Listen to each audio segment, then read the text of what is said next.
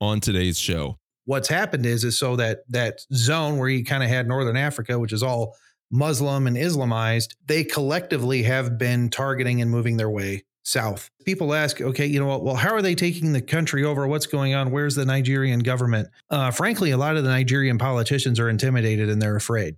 They're afraid to stand up and protect the innocent citizens. They're afraid for their own lives. And what happened over Christmas, just over Christmas, they slaughtered, it's now the count over 400 Christians that are dead. Stay tuned.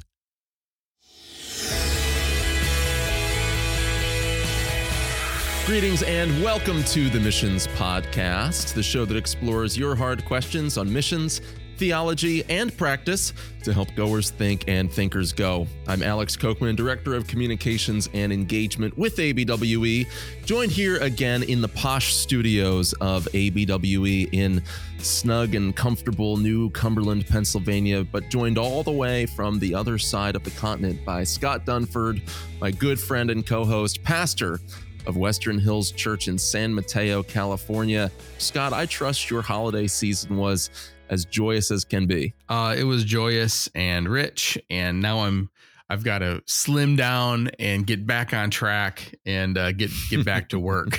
so there's a time for feasting and a time to cease from feasting, and I think uh, it's time for me to cease from feasting. Time to cease from feasting. That is the theme for this year. and as we uh, start off the show, if you're new, if this is your first time joining us, or if you've been following along loyally for all seven years of this journey that we've been on as a show, what a ride it's been so far. We are so glad that you're here with us. And you can get more podcast content at missionspodcast.com. We would also encourage you, if this show ends up being encouraging to you, a help and a resource to you, share it with a friend and make sure you leave a positive rating and review in your podcast platform of choice, especially Apple Podcasts and Spotify, if that's how you're joining us. Those two platforms make up easily 95% of our listenership. And when you give us a positive rating and review, that helps other people discover this content. Now, if you don't like the show, don't lie to us but just don't leave a review. If you love it, leave us a review. Oh, just lie. Just go ahead and lie. Okay, just go ahead. You get you get special dispensation from Scott. He is a man of the cloth. I, I heard that they're allowed to give out such indulgences to people leaving positive reviews for for podcasts that are less than honest. Scott, we're a little bit uh, off topic here. Um, let's actually sober up for a minute. So, starting okay. out the new year, we, we've actually got a pretty serious, in depth topic to talk about you know, this has been a week, the first week of January, of, of a lot of just discouraging global headlines, right? And and one of those was mm. coming out of Africa. Yeah, I mean, we see in the news things that just kind of kind of horrify us and we've known for quite a while obviously it's the world's a dangerous place and the power of evil is real um, and then you know you, you see stories of persecution of fellow believers and the truth is most Americans don't know much about it. And I would include myself in one of those. I didn't know, I didn't even see the headline. And I feel like I follow global news uh, pretty regularly until uh, you pointed out, Alex. Yeah, we, we've seen some things happening just over the last few days and weeks uh, in Nigeria, which has been a hot spot for Christian persecution. But uh, rather than me attempt to summarize some things, let's bring on our uh, guest today is Judd Saul, a filmmaker and also someone involved in a ministry known as Equipping the Persecuted, which he'll share more about as we go on, I'm sure. Judd, why don't you briefly just not only introduce yourself, but also bring us up to speed about what's been happening in Nigeria over the last few years, and then specifically within the last week, what's happening in terms of the Christian persecution that's there. And thanks for joining the show. Hey, thanks for bringing me on. Um, well, my name is Judd Saul. I'm the founder and director of an organization called Equipping the Persecuted. Uh, I started the organization three years ago. We are an organization that is dedicated to helping persecuted Christians in Nigeria. What's been happening over the last decade is we've seen a huge increase uh, in attacks against Christians in Nigeria perpetrated by radical Islam, uh, primarily mm. through the Fulani tribe, which have which have come in from up north through Chad and Niger and they've worked their way into Nigeria uh, over the over the last couple, uh, probably the last three decades, and started off by doing what they call a cultural jihad. They move into the community. Uh, they're a minority of the population. They start increasing the population, gain political control. And once they start gaining more political control, that's what justifies the violence because now they have the politics to lay cover uh, for the Mm. vi- for the violence that they're doing, and then systematically, slowly but surely, northern Nigeria, which was predominantly Christian, is now becoming more Islamized, and the northern states are becoming Sharia states. I was going to say we know a little bit about about Africa, and we've talked about Africa quite a bit on this show. We know there's a contested zone, um, uh, you know, kind of separating the northern uh, northern Africa from the rest of Africa, in which there's a lot of conflict. Can you tell us a little bit more about Nigeria, particularly as a nation? Like, where is it located, and like how did this conflict kind of come together? Hey, listeners, are you interested in free theological training? Midwestern Seminary exists for the church, and that vision to be for the church is the reason that they provide free resources for anyone who wants to grow in their faith. How do they do that? Through the For the Church Institute, which offers free seminary level education to any individual interested in growing in their knowledge of Scripture, knowing the Lord more deeply, and discerning their calling in ministry. With courses ranging from New Testament and theology to the doctrine of the Trinity, find out if the For the Church Institute is the right solution for you to deepen in your knowledge of Christ. Go to mbts.edu slash FTCI. Again, that's mbts.edu slash FTCI for the For the Church Institute. And while you're there, let them know that the Missions Podcast sent you. And now, on to our show. Nigeria is located, um, it- it's still considered uh, West Africa. It borders the ocean, it goes inland. Nigeria is the most populous country in Africa Hmm. uh, with over 200 million people. Uh, I'd say it's probably more like 250 million, but as far as counted, Wow. uh, they say about a little over 200 million people. And it was predominantly uh, Christian. You had um, you had some Islam, you have witchcraft, and then what when Christianity came in, it pretty much dominated the country. And then what's happened is is so that that zone where you kind of had northern africa which is all muslim and islamized they collectively have been targeting and moving their way south and taking over countries little by little. You see what happened in sudan uh, see what happened in cameroon uh, and these surrounding countries. So what you're seeing is a full muslim takeover and invasion of all of africa and they they they specifically are targeting Nigeria because it's one of the country that has the most mineral resources, has a huge oil reserves, major oil producing nation. And if they can conquer Nigeria, they can conquer all of Africa. And so it is a very strategic for uh, uh, Islam to take over the country. Tell us a little bit more about the, the the Fulani people group in general too. This is a people group that's spread throughout Africa. They're considered unreached, so less than and actually much much less than the the requisite two percent evangelical to be considered quote unquote reached. So this Right. is a thoroughly Islamic people group, but they're also nomadic, and you can find them all throughout North and West Africa, right? That is correct. And uh, they're very nomadic, but they're also very, very radical in their in their uh, Islamic beliefs, and they will use anything they can to justify violence against the unbeliever. This is one of the things that, Hmm. that people have to realize. It's not they're just they're nomadic, they're everywhere, but once they get that certain percent of the population, they become violent against all non-believers, and that's what we're seeing right now. We're seeing the clash between radical Islam and Christians happening in real time in Nigeria. Right, which is obviously something that's not new in the course of history, right, Scott? Right, of course not.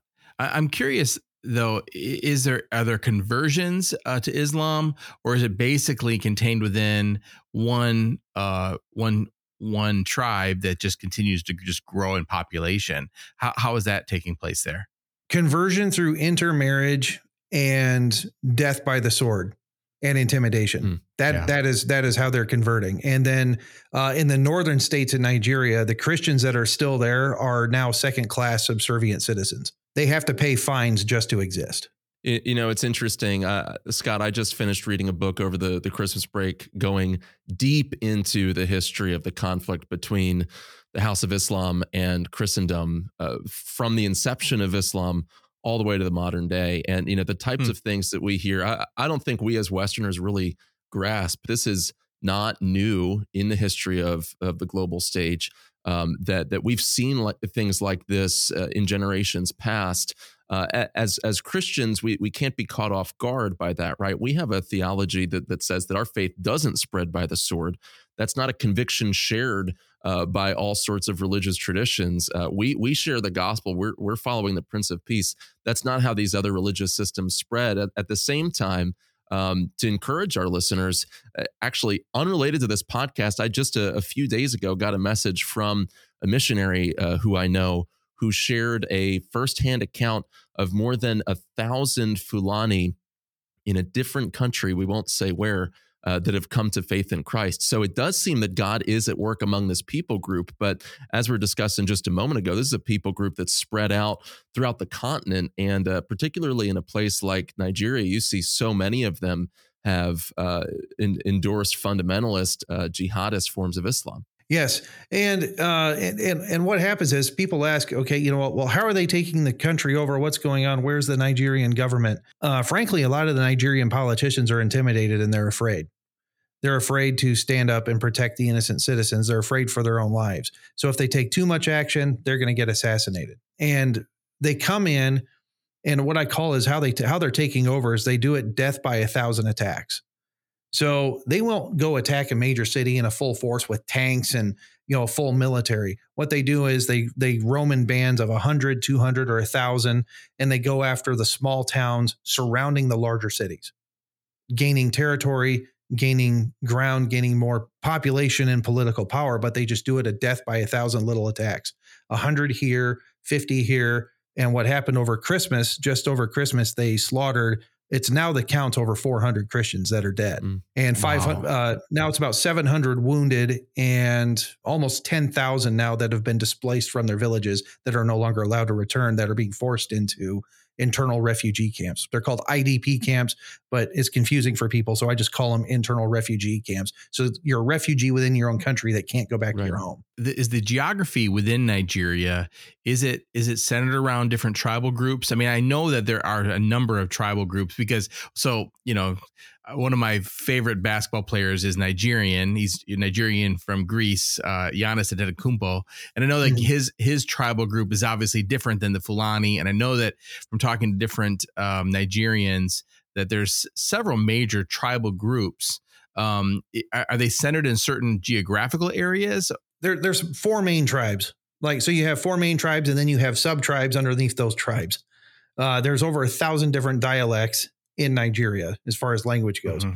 But the main tribes are the Yoruba, uh, the Igbo, the Hausa, and the Fulani. Those are kind of the four dominant tribes. But you have other tribes and tribal aspects. Uh, you know, um, you have the Igala, you have uh, um, the Idoma, you have the the Tiv tribes, but primarily you have the four main tribes.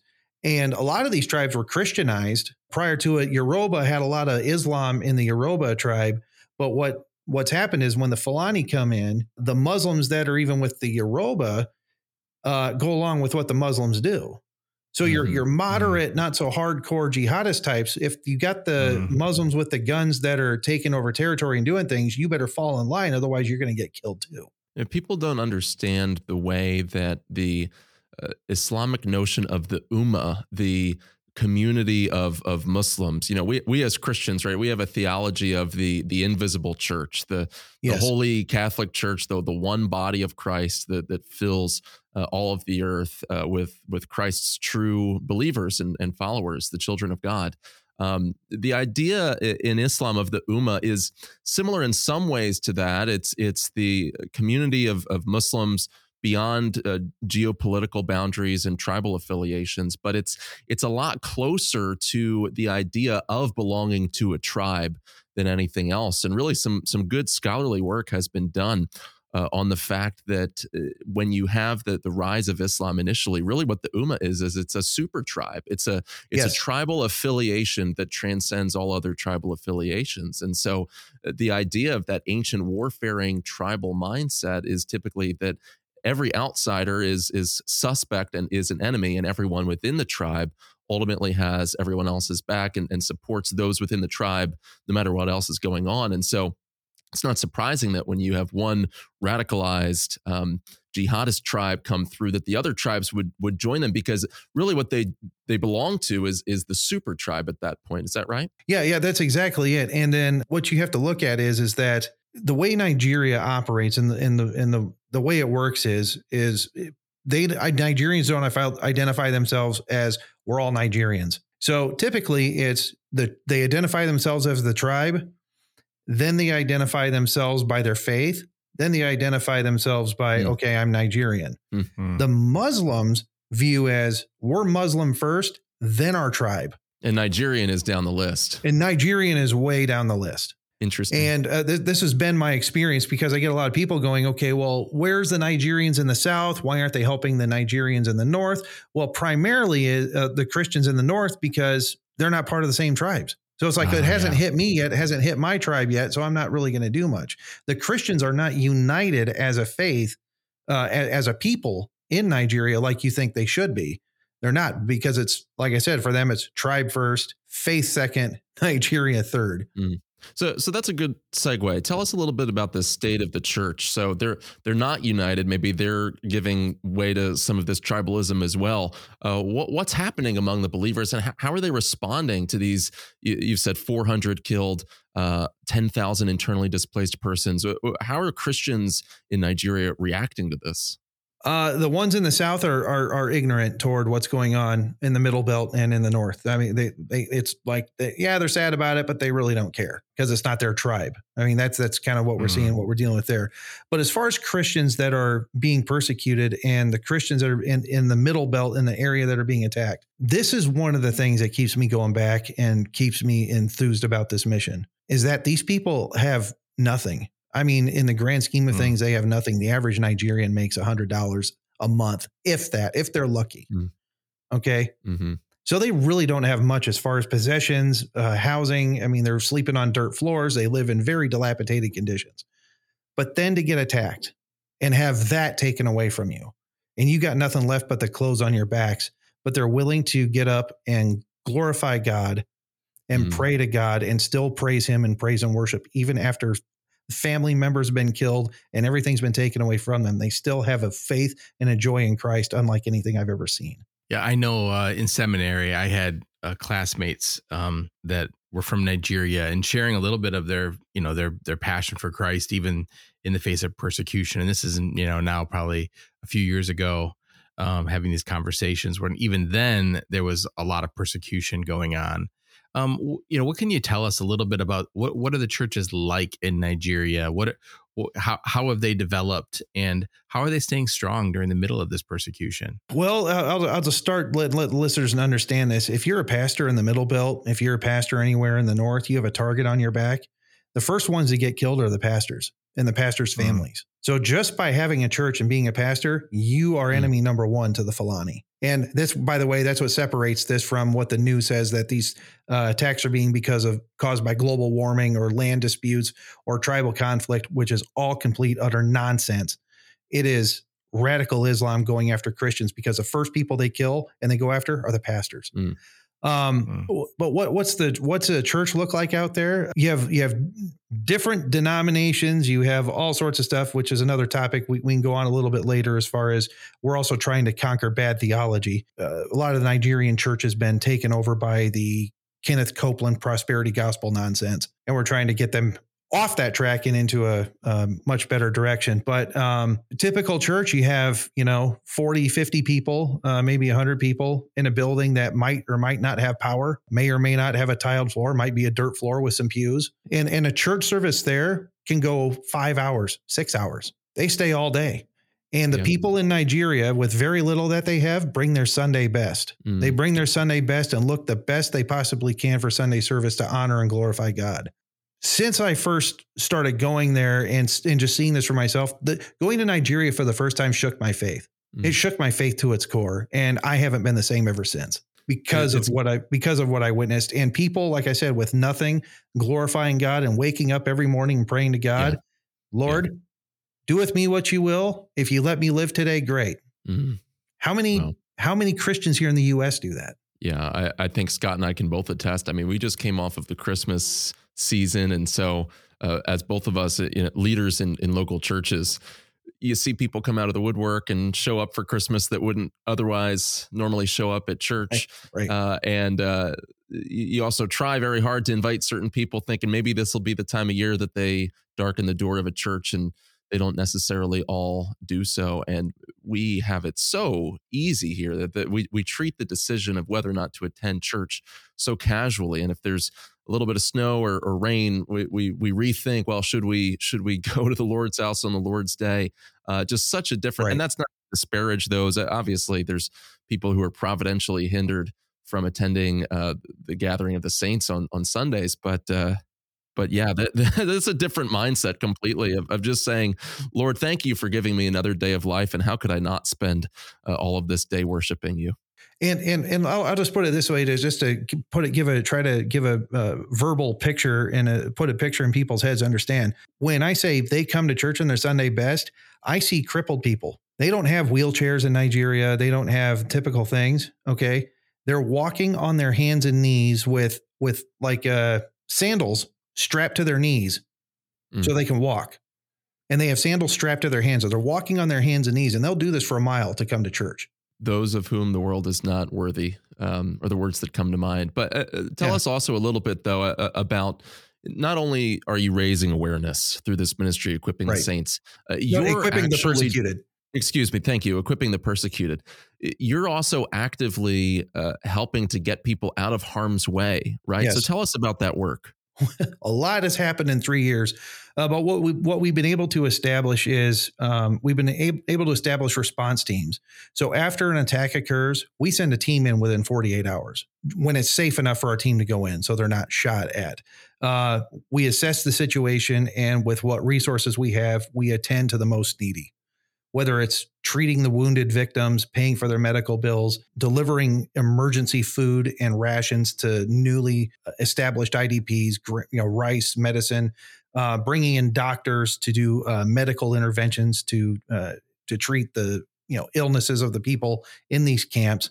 So we just we put in a response team to do that, and then we continually do outreaches every month, a medical intervention at a certain IDP camp in a certain area to help people, and we give sustained relief and food to folks. That's our that's our response side. The other side of things, what makes us a little, what makes us different from a lot of other organizations is, is uh, we found a great ministry in training village security teams in security awareness, how to evacuate properly, how to save lives. We train village security teams on trauma response uh, but we also teach them intelligence gathering and coming up with ways to save lives. Okay, what's the, if if there's an attack mm-hmm. coming, you know an attack's coming. Do you put up a first line of defense, or do we evacuate everybody? And where do we evacuate them to? And and what is the process of doing that? And we've mm-hmm. also installed village alarm systems. You know, if a tornado, uh, not probably not you in California much, but if, if a tornado comes through, or if a natural disaster comes, a button gets hit, and there's a siren that goes across the town well, we started mm-hmm. installing these things in in villages. A big siren, somebody can hit a button to warn people, "Hey, impending attack, go!" And we've got emergency uh, procedures that we've taught and put in place for these guys. The other thing, we've built an orphanage. We have 28 kids, uh, many of whom whose uh, uh parents were killed because of terrorism, and we support over 200 widows monthly financial support, many of them whose husbands were pastors that were killed. So we're there on the ground helping persecuted Christians, but I decided six months ago we needed to do more to raise awareness about what was going on because mainstream media doesn't say anything about it. And even mm. Christian media says very little about what's going on in Nigeria. Mm-hmm. And so uh, we got to fight the war on both fronts. That's really interesting and, and very and very helpful. So when you say we are, is this a, is this mostly Western missionaries? Is this uh, a combination of Western missionaries and national pastors and leaders? Uh, what what is the makeup of who's doing the response? So, so when I say we, it uh, in in the U.S. it's me and a part time assistant, and then I have a staff mm-hmm. of forty in Nigeria. Uh, okay. relationships I've built up over the last 10 years, people who've been tested by fire and people who I can trust uh, to carry out this mission. So what is what is the call to action? You know, I you we, we recognize, and I think you know, even just listening to this and hearing you, our awareness of the level of difficulty and the level of persecution. Even though I know it's out there, Open Doors, uh, World Watch for persecuted Christians has Nigeria is one of the highest countries. You know, what what would you like to see Christians do? Global Christians get involved in this area? Because I mean, I think most people listen go like, "I'm sad, but I don't know what to do about it." What I want to give this statistic uh, prior to answering that question: ninety percent of all Christian persecution deaths occurred in Nigeria in 2022. And we're on track to meet the same statistic Wow. for 2023. 90% of all Christian persecution That's deaths global. That's globally. You're saying 90% of it happened in Nigeria. in Nigeria. Golly. And um and, and so what what can Christians do? First thing is pray for the persecuted in Nigeria. Keep put that plight of persecuted Christians on your prayer chart and please pray for them every day. Uh, two, you follow it up with other action by donating to equippingthepersecuted.org. We're an organization that doesn't talk about the problem, not just talks about it, but we actually are there on the ground helping. We're actually there helping persecuted Christians. And uh, third is um, I, you know, I, I believe in getting politically active. Call your congressman, call your senator, and tell them to withhold aid f- from Nigeria until they can start protecting their own citizens and still they until they can start protecting Christians. There's no sense in sending a billion over to Nigeria where it's getting siphoned off to generals and politicians and warlords and it's not touching or helping anybody on the ground. Let's withhold that aid and have that contingent on Nigeria to say, no more, we're not going to give you any more aid until you start protecting your own citizens. That would be a huge, that would be a huge jump and and a and a incentive for the Nigerian government to actually care enough to defend their own citizens. Absolutely. It's it's enlightening when most people think of persecution. I'd imagine their minds go to China, to India, to North Korea. Uh, most people aren't necessarily thinking of Nigeria. 90% of global Mm. persecution deaths taking place last Yeah. year in Ni- Nigeria. That that's mind-boggling. I, I, as as sobering as that is, Judd, maybe just leave us with a story of something that encourages you, something that gives you hope. You know, I, I mentioned earlier. Uh, I mean, praise God for this ap- apparent movement of of uh, of salvation happening among the Fulani in a different part of Africa, Yeah. and perhaps that would spread uh, towards those who are specifically carrying out these wicked acts in Nigeria, and, and perhaps the Lord would begin to draw some of them to Himself. But we we don't know about that yet. But what are things that you're seeing? Uh, and from your staff on the ground seeing in Nigeria that do give you hope that God is at work even in the midst of of such uh, heavy circumstances. Well, let me let me tell you a story. Uh, happened uh, last year.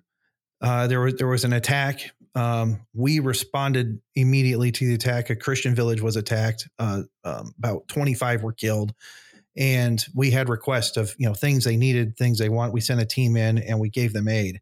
Well, then while our team was there, they were approached by a Fulani and said, "We need some help. Would you be willing to help us?" And they so they're in Nigeria. They call me and they say, uh, "We just got this request.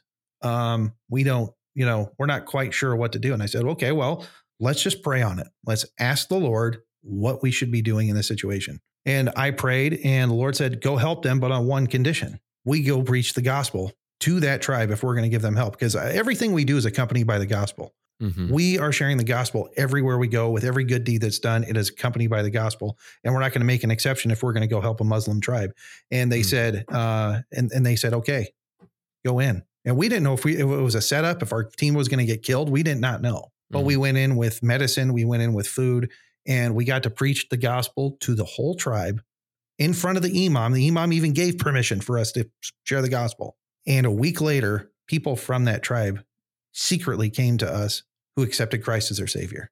Some of them decided to move off and you know go to a different part of the country and and isolate because if if you're a Muslim and you become a Christian you, you get a that's an automatically death sentence. Okay, Sure. two of those people decided that they wanted to go back into their tribe, not not not to the village they were at, but another part of the country into their part of their tribe to secretly go witness to other Muslims and lead them to Christ from that one event. Mm, so- praise God. Despite all the evil that has been going on, despite all that's happening, you show up demonstrating the love of Christ while sharing the gospel. This is gospel 101, Mhm. guys. Yeah. You Mhm. simply do that, you see response and you see people's lives change, not just here on earth, but for the kingdom. That's Mhm. why we do what we do. Amen. Amen. Judd, where can people learn more? They can go to equippingthepersecuted.org. And then if you want to get up to date on the news and what's going on, go to truthnigeria.com. Uh, we have journalists that are reporting on things in Nigeria that no one else is reporting. Um, it, accurate numbers, what's actually happening, go to truthnigeria.com. But, but if you want to support our mission, we need all the help we can get. So go to equippingthepersecuted.org. Appreciate that. We'll be sure to get those notes into the show notes, those links that you shared there. And Scott, it it just strikes me, you know, the the enemy and and false religion, it it spreads through through violence, through deceit. And yet what what an incredible testimony to our our sovereign God that that the kingdom of Christ actually gets stronger whenever it's beat down and when, whenever violence is is perpetrated against it, right? I mean, doesn't that tell you more than anything else that the Spirit is at work? Yeah, and it just it, you know as we coming out of Advent, it just is a good reminder. You know, it's often darkest before the dawn, and mm. uh, and God is at work, and uh, we need to be faithful in the harvest field and, and realize that God's doing things that that we that, that befuddle us and that we can't see with our eyes. Then when we hear these stories of faithful Christians, it also ought to cause us to take evaluation of our life and stop uh, just trying to just skate by and avoid notice, but to live our life with purpose and on mission for the glory of Jesus Christ. So, um, thank you so much, Judd, for drawing attention to this really important uh, story. Oh, thanks for having me on, gentlemen. It's been a pleasure. Thank you. Absolutely. And thank you for joining us, whether you're listening in your favorite podcast app or whether you are watching us on YouTube or on abwe.org, however you choose to join the Missions Podcast. We're so glad that you're a part of our family. And would you let us know? Drop us a note. Alex at missionspodcast.com is how you can get a hold of me. Scott at missionspodcast.com to get a hold of Scott. We'd love to hear from you. Any questions that you have, any suggestions for future topics, reach out. We would love to hear from you. Of course, the Missions Podcast is a ministry of ABWE.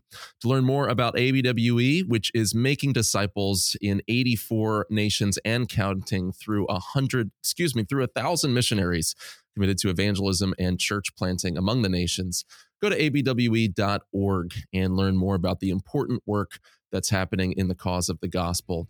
To get more content from us, go to missionspodcast.com where you can also hit the support tab at the top of the website.